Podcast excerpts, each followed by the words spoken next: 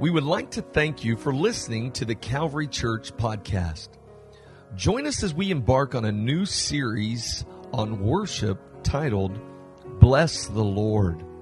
David, who would one day be king of Israel, penned these words in Psalm 34, verse 1. I will bless the Lord at all times. His praise shall continually be in my mouth.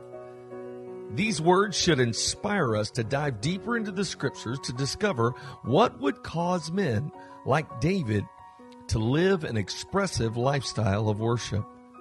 We all worship. The question is, will we bless the Lord? We believe God will move powerfully as you apply these principles of worship to your everyday life. If you would like more information on the ongoing ministry of Calvary Church, please visit our website at invernesscalvary.com. We're in a series called Bless the Lord. And if you want to uh, turn to a couple of passages, you can turn to Psalm chapter 34. And today we're also going to be looking uh, at Second Chronicles chapter 7. That's going to be the main passage that we're going to be looking at. But this whole series is based upon Psalm chapter 34 and verse 1. And this, this passage has been the springboard for this series of messages called Bless the Lord. And it says this I will bless the Lord at all times. His praise shall continually be in my mouth. Now, one of the goals of this series is that we would actually have this, this memorized uh, down deep in our soul and that we would live this for the rest of our lives. So let's say it together. I will bless the Lord at all times. His praise shall continually be in my mouth. Now, now, what we're learning in this series, Bless the Lord, is that our corporate worship gathering, when we gather as a church, can lead to a personal encounter with God. Have you ever had a personal encounter with God in a room full of people? Raise your hand if you ever had a personal encounter with God in worship. How many of you had one right here in this building in times of worship? How many of you have one just a few minutes ago? Amen. Amen. I did too. Um, th- that's what we need to understand. Our corporate worship times can lead to a personal encounter with God. But but what what does it mean? You know that you, that that we can have a personal encounter with God. I mean, we all really want to have an encounter with a God who's good. We do. But how do we do it? How do we do it? How do we actually have an encounter with God on an ongoing basis? Well, Psalm 34, verse 1 tells us uh, that it needs to be three things. It needs to be committed. That's I will bless the Lord. That it's a, cho- a choice. I will bless the Lord. And then it needs to be continual that it's not based on circumstance, that it's not, I only praise God or I'm only worshiping when things are, are going well. No, it needs to be, my, I will bless the Lord at all times. It's continual. And then also this one, it needs to be a little bit contagious. Verse 3 in Psalm 34 says, Oh, come magnify the Lord with me. There ought to be something drawing in of your worship with God. Your friends need to be trying to figure out how you're worshiping God. Your family ought to be trying to figure it out. You know, you're just, some of you just had those awkward conversations over the Thanksgiving tables. You know, like the, you know, you get together because you feel like you have to Oh, man. I'm saying things that aren't supposed to be said. you're like, oh man, I, I, I, don't, I don't know what to say. I, I, it's in moments like that when our worship of God needs to be contagious, where there needs to be something to the way that we live for God and worship God that, that somebody says, what, what is that all about? Why do you do that? Why, why do you worship that way? Matter of fact, in this, in this context, we need to answer this question. Well, what is worship? Well, worship is simply a response to who God is and what He's done. That's very simple uh, definition of worship. It's a response to who God is and what He's done. And and I, want to I want to say this uh, to those who have been in church for for for many years. The Lord whispered a statement to me uh, in prayer that I think will help some of my more seasoned saints and this is what the Spirit of God said to me. He says, The limitless nature of God invites us to a lifetime journey of discovery through worship. That God is so limitless that he, there is more to discover.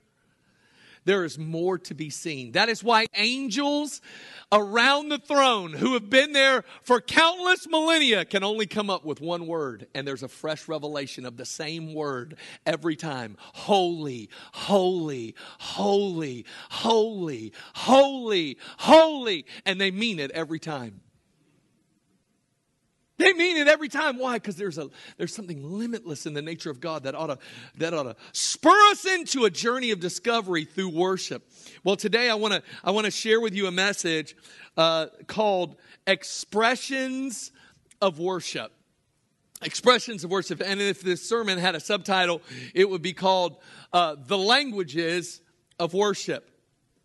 The languages of worship.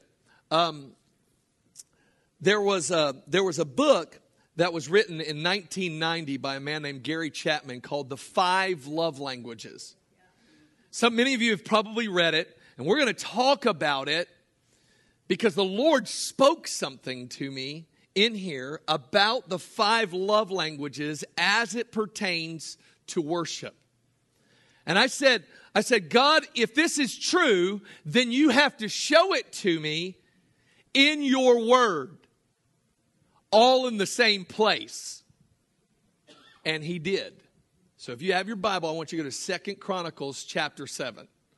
So, and by the way, for all of you prophetic people, so I wake up this morning, launch my Bible app, and anybody want to know what the where the verse of the day is found? Second Chronicles chapter 7. Yeah, I'm like, whew, as if we needed another confirmation to shout that God is good. All right, here we go. I'm going to read this passage and then we're going to talk about this revelation that I believe God is going to take us a little bit deeper into this lifestyle of worship. Second Chronicles chapter 7, beginning in verse 1, says this When Solomon had finished praying, fire came down from heaven and consumed the burnt offering and the sacrifices, and the glory of the Lord filled the temple. And the priests could not enter the house of the Lord because of the glory of the Lord had filled the house. And when all the children of Israel saw how the fire came down and the glory of the Lord on the temple, they bowed their faces to the ground on the pavement and worshiped and praised the Lord, saying, For he is good, for his mercy endures forever. And uh, then the king and all the people offered sacrifices before the Lord. King Solomon offered a sacrifice of 22,000 bulls and 120,000 sheep, so that the king and all of his people dedicated the house of God. And the priest attended to their services, and the Levites also with instruments of, of the music of the Lord, which King David uh, had made to praise the Lord, saying, For his mercy endures forever. Whenever David offered praise by their ministry, the priests sounded trumpets opposite them, while all Israel stood. This is one of the uh, most amazing moments of corporate worship found in the Bible. All of Israel has gathered, and this is a terrific culmination of something that started in the heart of King David. King David had, had it in his heart, and we talked about it a few weeks ago about how he wanted to bring the presence of God to Jerusalem. And, and he, he began to bring it back had some had, some uh, a stumbling moment and and got a little bit offended and then and then realized that the blessing of God was with the presence of God. So if he wanted the blessing of God he needed the presence of God in his hometown. So he he he brought it to Jerusalem and there he's worshiping and basically the presence of God the ark of God was resting in a tent. And David got it in, in his heart. I want to give God a permanent place where where worship can be expressed. He said, I got it in my heart, God. I want to build you a permanent house. And God said, That's absolutely amazing, but you're not going to do it. Your son's going to do it. He says, Amen. Well, I'm going to get some things ready for him. And he did. And uh, I, I, you begin to understand that the temple is the main location for the expression of worship in the Bible for Israel. It's the main location for the expression of worship. And let me, let me just, let me just put it another way. The temple was the place where Israel expressed their love for God. This is where Israel said, God, we love you. And as every person knows in here, love has got to be expressed. It's natural to become expressed. Which leads us to that book called The Five Love Languages. Now, at first, when I heard the Lord uh, speak to me about these five love languages, I'm like, Lord, are, are you saying you have love languages? Because technically, God, have you ever talked to God like you're trying to instruct Him? As if God needs to be theologically sound. And I'm like, God, um, you do know that you are the language. Because the scripture says God is love. So you, you are the language. So how, how is it that you have love language? He said, I didn't say I had love language. I said, you have love languages. And I'm like, oh, okay. Well, that's how we receive love. He says it's not only how you receive love, it's how you give love. It's how you give love. And if worship is an expression of love, then there are some common ways that we need to be expressing our worship to God. And it's actually found in the five love languages. And here's what I believe the Spirit of God is wanting all of us to do to grow in our ability to speak and express our love for God.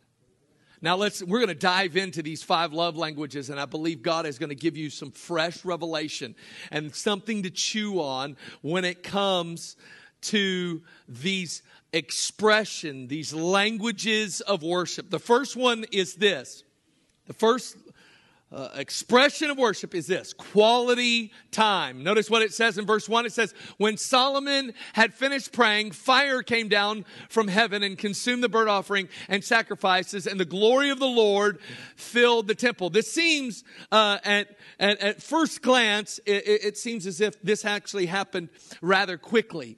But this actually was the culmination of years of service that led to this one moment where, where Solomon had been going after what was in his father's heart to make this place of worship. And now Solomon is spending time with the Lord in prayer. Let me just make this basic statement to you. Prayer is quality time with God. Prayer is quality time with God. And I know that this is an area where we need to learn how to express a, a, greater affection for the Lord in quality time with Him. Now, most of you think of prayer, you're like, well, you know, I gave God my list, and then after five minutes, I was done.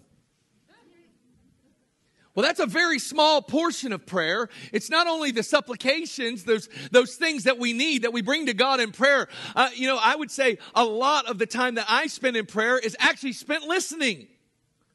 Listening to hear the voice of the Lord speak. You take the word with you to the place of prayer. You ever want to feel God's hot breath on your face? Open God's word in his presence and he will speak to you. You spend quality time with the Lord. Solomon spent years of his life in preparation for this moment of worship. He spent years, and I love this. I love what it says. It says, When Solomon had finished praying, the fire came down from heaven, consumed the burnt offering, and the glory of the Lord filled the temple. Here's the revelation. When you spend quality time with God in prayer, the fire necessary for true service of God will come, and the fellowship of God's presence will manifest in your life. How do I know that? Because in the New Testament it says, uh, yeah, we had a temple in Jerusalem, but in the New Testament, you are the temple of God. You're the temple of God. And when fire comes, fire always comes for service because it was coming on the altar. That means there would be no sacrifice unless God put the fire there. There would be no ministry of sacrifice. No service is going on without the fire. Any of you Bible scholars remember there were some uh, uh, a couple of brothers who introduced something called strange fire in the Old Testament, and they were judged immediately and they died. What is strange fire? Men trying to do ministry in their own strength.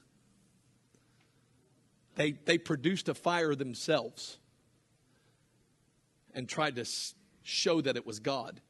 The fire on the altar in the Old Testament was given from fire from heaven and was meant to stay burning eternally by what men put on that altar. And here in this moment of dedication, here's what they say. He's saying, God, I'm spending time with you. The fire comes down.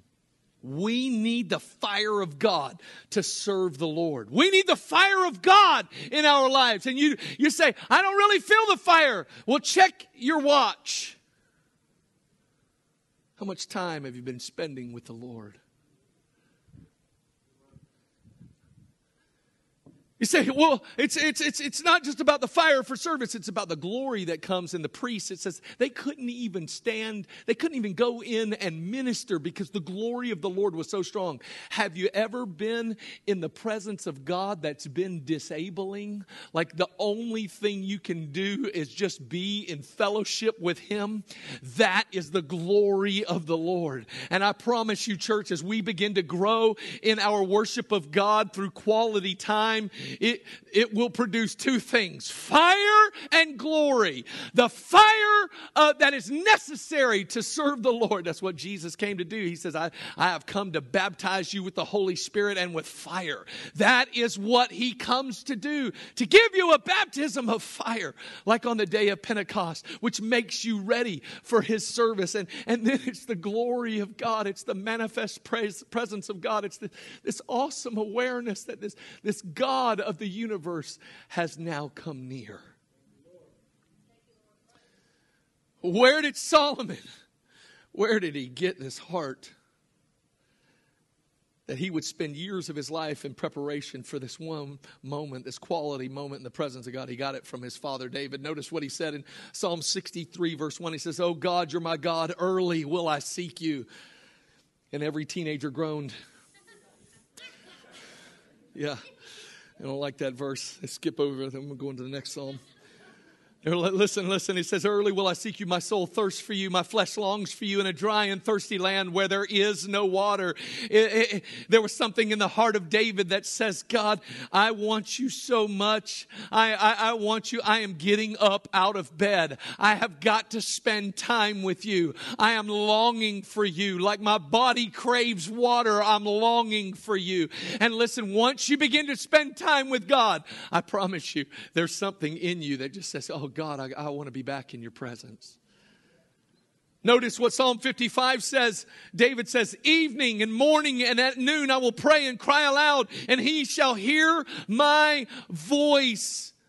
Why did he say evening, morning, and at noon? Because for a Jew, evening was the beginning of the next day. So that was the very first thing he did. He said, God, I'm going to spend time with you in the beginning of a new day. I'm going to spend time with you in the morning. And I'm going to spend time with you at night. It was quality time. And God gave that heart to Solomon as well.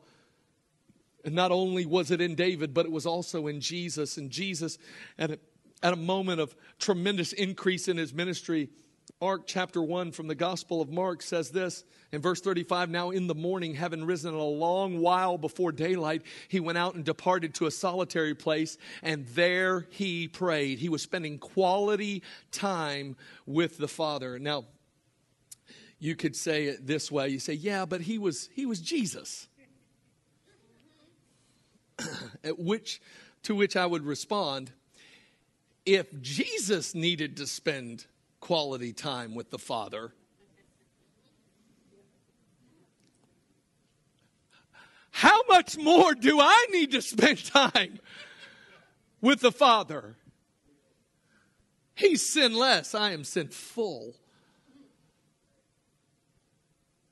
We need to spend time with the Lord. Let me let me put it to you this way. Many of you understand how uh, difficult it is to to get into uh, to see a specialist. Maybe you've ever had to see some kind of of doctor that was a specialist, and you had to make an appointment three months out, and you're waiting. You're like three months, really? And and you know they they they usually put a little something out there that says, hey, and by the way, if we have a cancellation, we'll call you. So we're like sitting by the phone, and it never rings. And so, what we do around that appointment is we actually cancel everything else. Everything else. Why? Because we have an appointment. And it's very important that we keep that appointment. And if our best friend shows up and wants to go do our favorite hobby during that appointment, we're like, no, I have an appointment. We as the church need to schedule an appointment with heaven daily and keep it. We need to make an appointment with heaven. Make an appointment and keep it. Just because something else comes up doesn't mean you have to break it. You just tell people, I'm sorry, I have an appointment. May, you may say, they may say, Are you sick? You're like, Nope, I actually feel great. Oh, yeah, I'm sorry, I have an appointment, I have to keep it. By the way, I, I don't even want you to tell them what your appointment is. Just live in a way that demonstrates the fire and the glory of God on your life. From quality time with the Lord. It's quality time. The next is this it's uh, the next way of expressing worship is through meaningful touch. Now, this was the one I was like, Lord, I see the other ones, but this one, I don't get it. And so the Lord then showed me this, this passage, and he says, he says, When all the children of Israel saw how the fire came down and the glory of the Lord was on the temple, they bowed their faces to the ground on the pavement. How do we meaningfully touch God? It's found in one word humility. Humility when they got a revelation of how awesome God was, they had one response to get on their knees and on their face and bow to the ground in humility. And humility moves God. It touches God's heart. Listen to what James chapter 4 verse says and in, in, in, in, verse 6 and verse 10 it says, But he gives more grace. Therefore he said, God resists the proud, but gives grace to the humble. Verse 10 says, Humble yourselves in the sight of God and he will lift you up. Listen, do you want to meaningfully touch God? Humble yourself. Humble yourself. Don't make God humble you, humble yourself. And just say, God, I see how awesome you are. And I'm going to be so humble that the fear of man gets absolutely crushed. Most of the time, when we're in a corporate gathering and we're being compelled to, to, to worship the Lord, the spirit that comes against people is this spirit called the opinion of man. And we're like, man, what are people going to think of me if I lift my hands? If I express my love toward God, if I respond to what the Holy Spirit is saying to me and doing in my life. What if? Here's what, here's what absolutely disables that humility.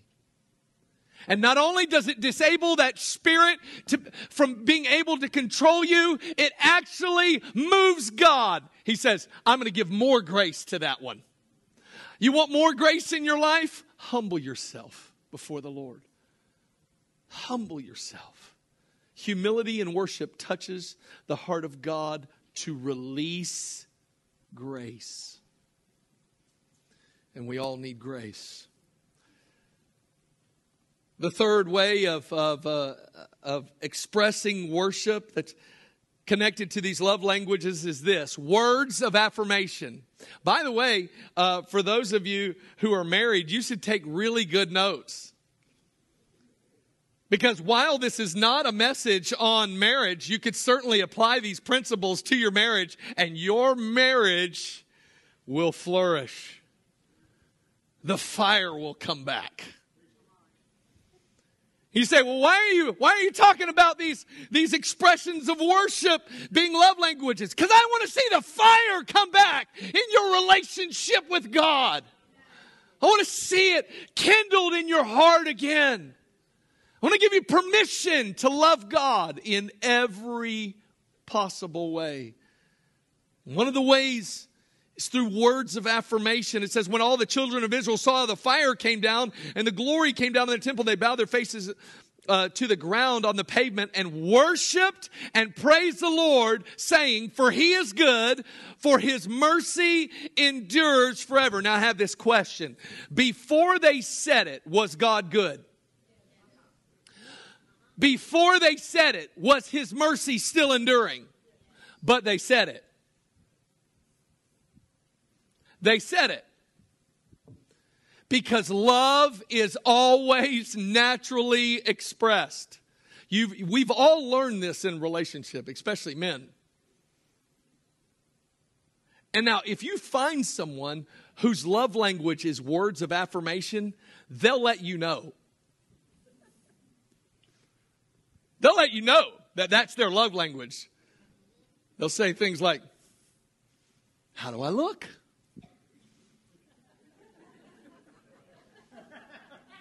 A lot of men, this is not your love language. You're like uh, coming out of the house, and your wife's like, Did you try? Did you put any effort into that? but you know, we're like, uh, so uh, what, what, what, what did you think? Oh, oh, you look, you, you look great. Well, well, why didn't you tell me? well, I just thought, you know, I didn't have to tell you anything was wrong, so I thought you knew that everything was right.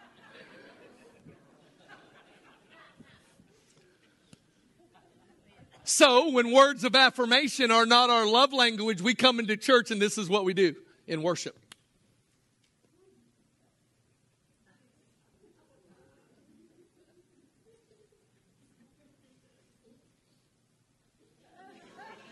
Old, old timers keep change in their pocket. They'll start jingling change. I see you working. I see you working. You're just like, oh, well, I mean, everything's good. Why do I have to say anything? And really, those questions manifest like this. This is how they, this is, this is really how they manifest. And really, honestly, people ask real questions and um, we try to actually answer their questions while they're walking in the door. Anybody recognize that our mission statement is actually on our wall as you're walking in? And it says this about Calvary. It says, Together we extravagantly love Jesus. And so when anyone comes in the door, we want them to find a company of people who is extravagantly expressing their love for God because of who he is and because what he has done through sending his son to pay the price for sin on our life, the price we could not pay. So we worship extravagantly. So people ask questions all the time. They're like, why do we sing so much? Why do we sing so much? Okay, maybe maybe they ask it this way. Why do we sing? Some people kind of, they're like, well, I'm going to skip the singing. I'm just going to come for the word. I'm just going to let you know the worship is actually what God comes for. When the word starts to be released, the Holy Spirit then starts working with the word. He's not taking any notes. He needs no greater revelation of the Lord. Okay? He is the Lord.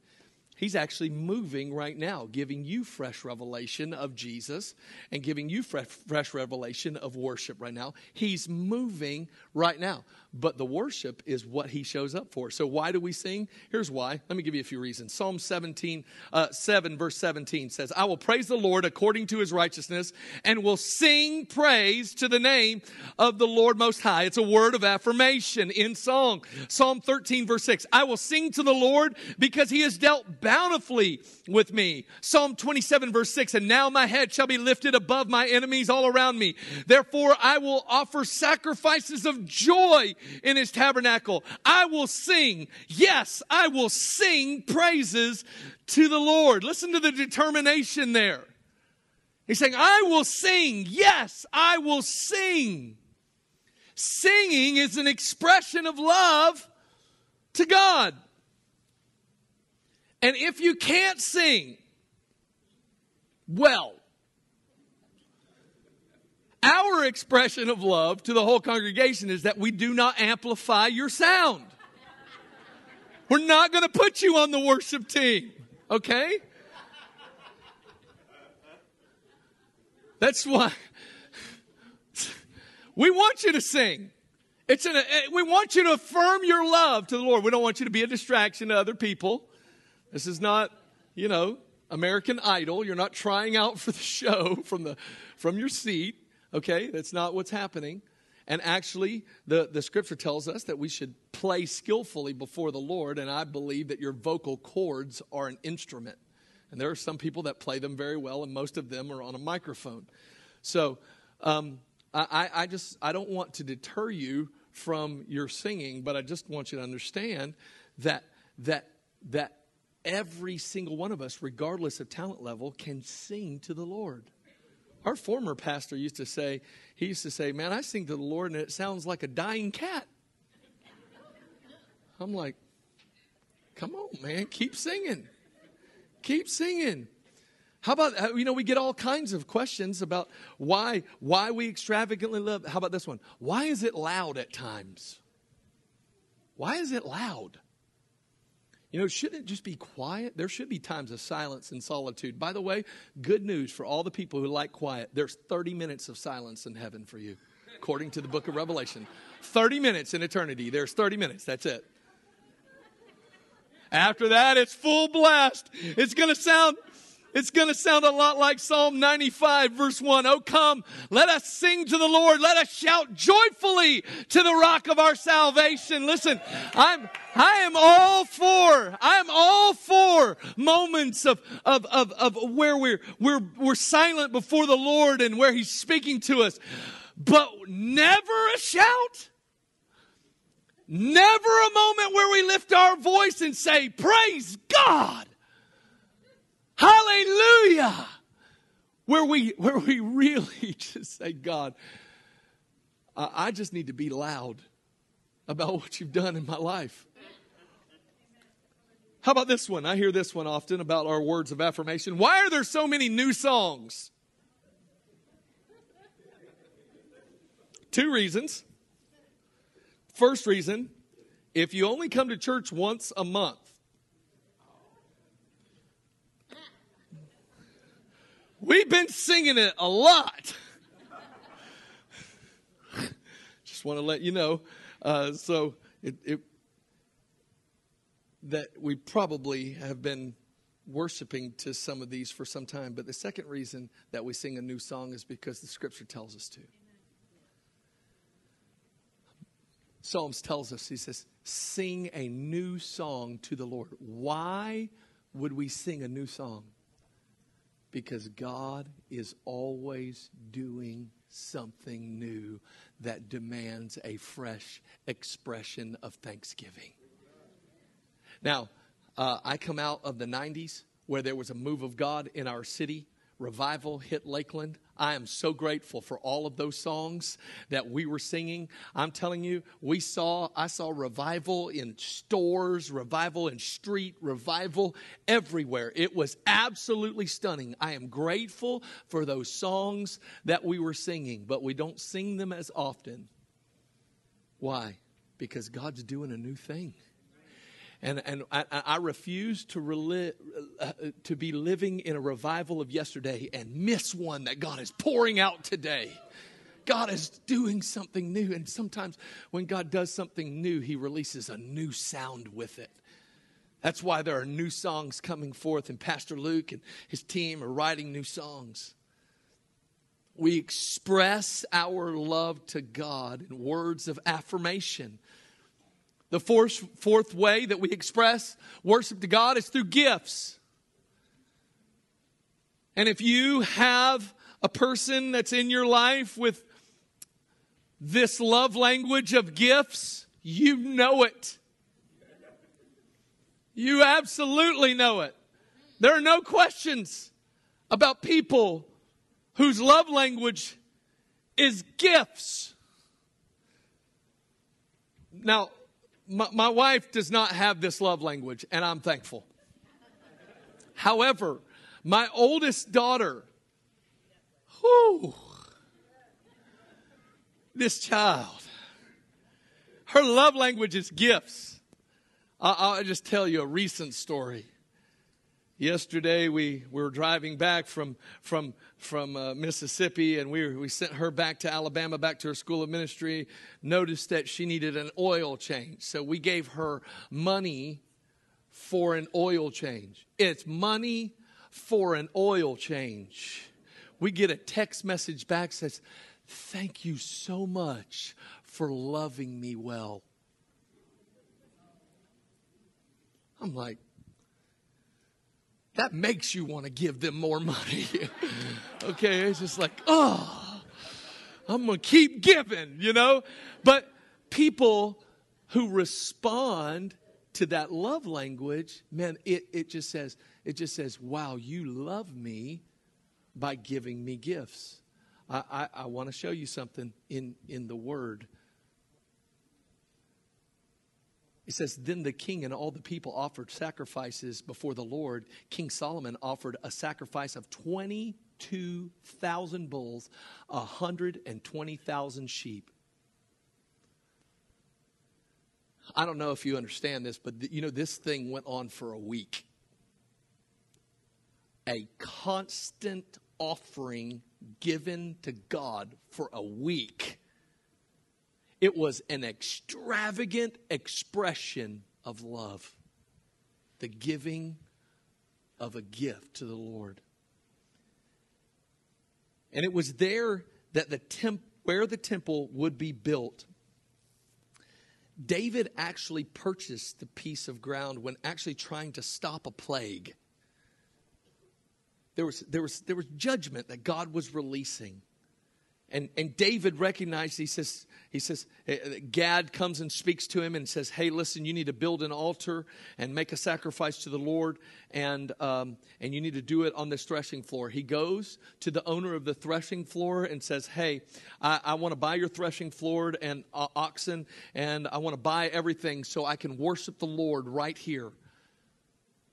And the owner just said, King, you can have it all. It's all yours for free. You can have the land, you can have the oxen. He says, take the yoke that went around them and use that for the wood. Now, for us, we would be like, Hallelujah. Man, I've been blessed. God put something in my heart, and I really, man, He gave me everything for it. But look how David responds in, in 2 Samuel 24, 24 and 25, it says, Then the king, David, said to Araunah, No, but I will surely buy it from you for a price, nor will I offer burnt offerings to the Lord my God with that which costs me nothing. So David bought the threshing floor and the oxen for 50 shekels of silver. And David built there an altar to the Lord and offered burnt offerings and peace offerings so that the Lord heeded the prayers for the land, and the plague was withdrawn from Israel.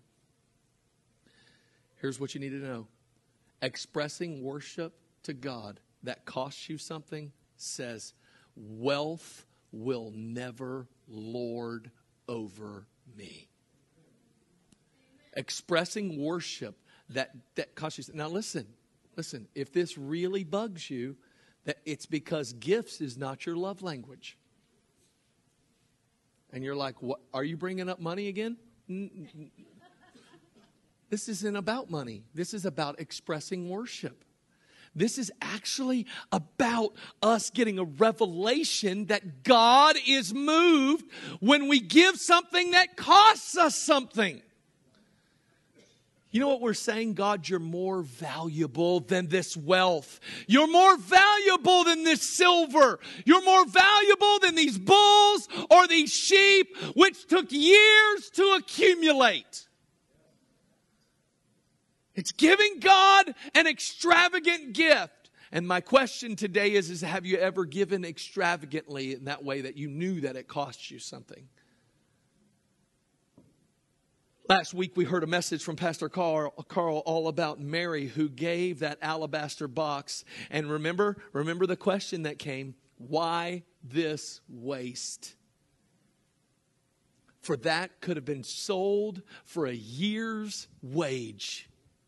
And I promise you, I promise you that voice still comes to believers today and says, why would you waste your money by giving it into the kingdom or sowing it when, where God says to sow it or giving extravagantly some, some gift. I promise you that voice will always come, but you need to hear the voice of Jesus saying, This wasn't waste, this was worship.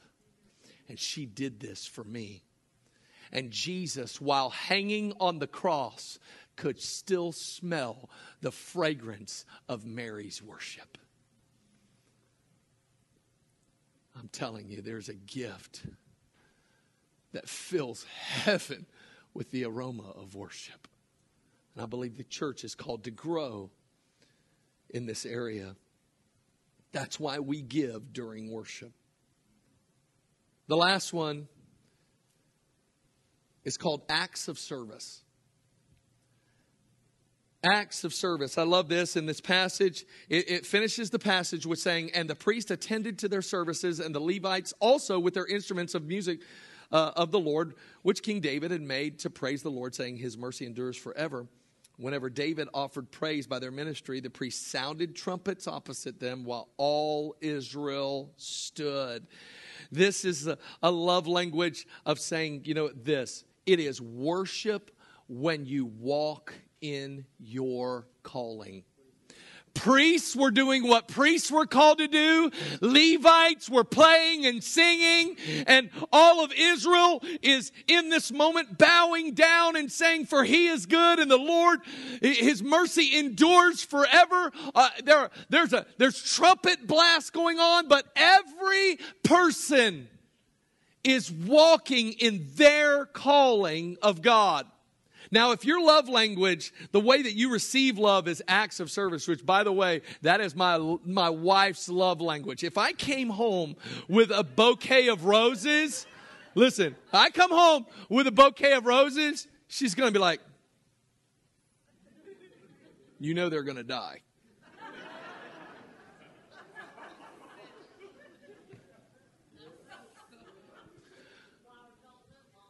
But if I go get a mop I'll tell you what. Come on. Come on. She's like, I see you. I see you.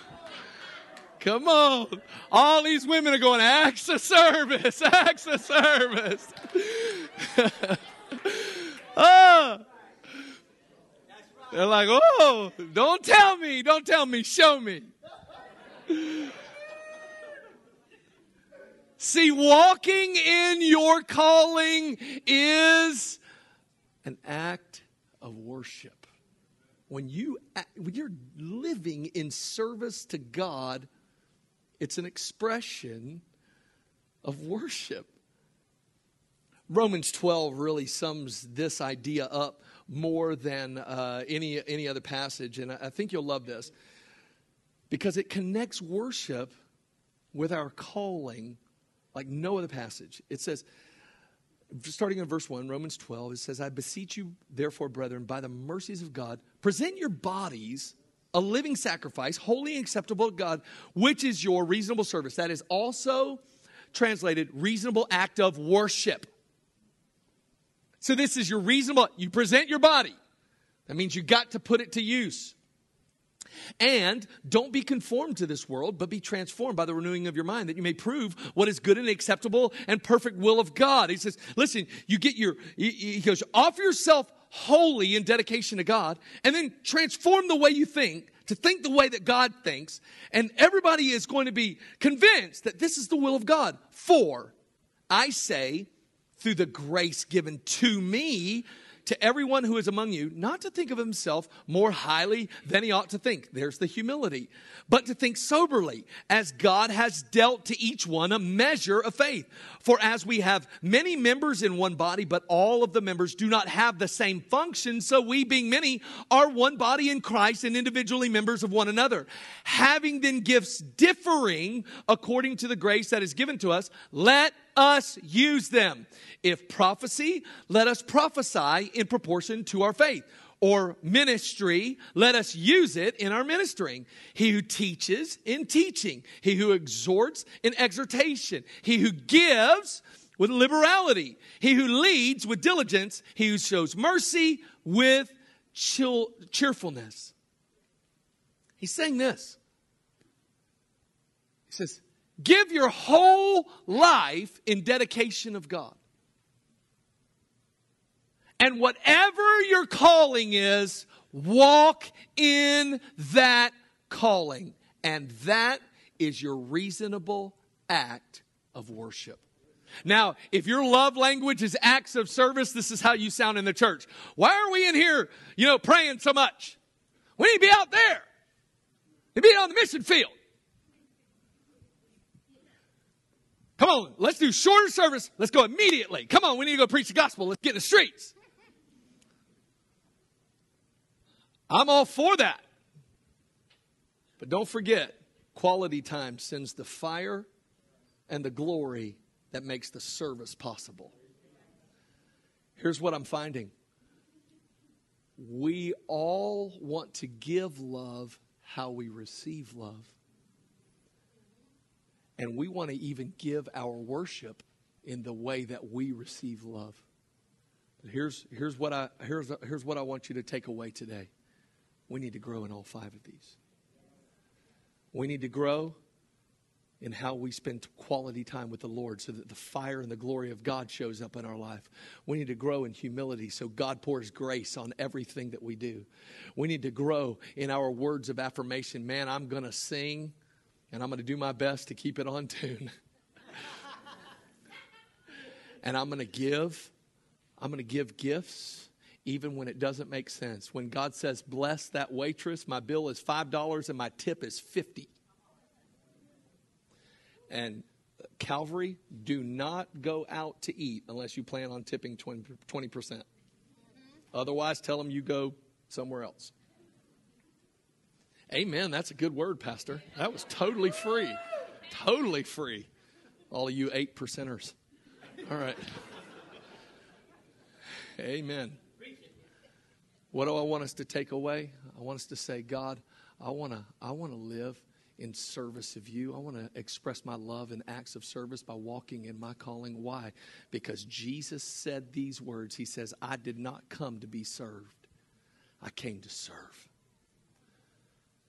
And how did he come to serve? He came to give his life as a ransom, a payment for our sins, that all of us who would believe and place faith in him would be forgiven and made forever sons and daughters of God. And then we too could live in service of God, worshiping him with the rest of our lives, determined to bless the Lord. I want you to bow your heads today.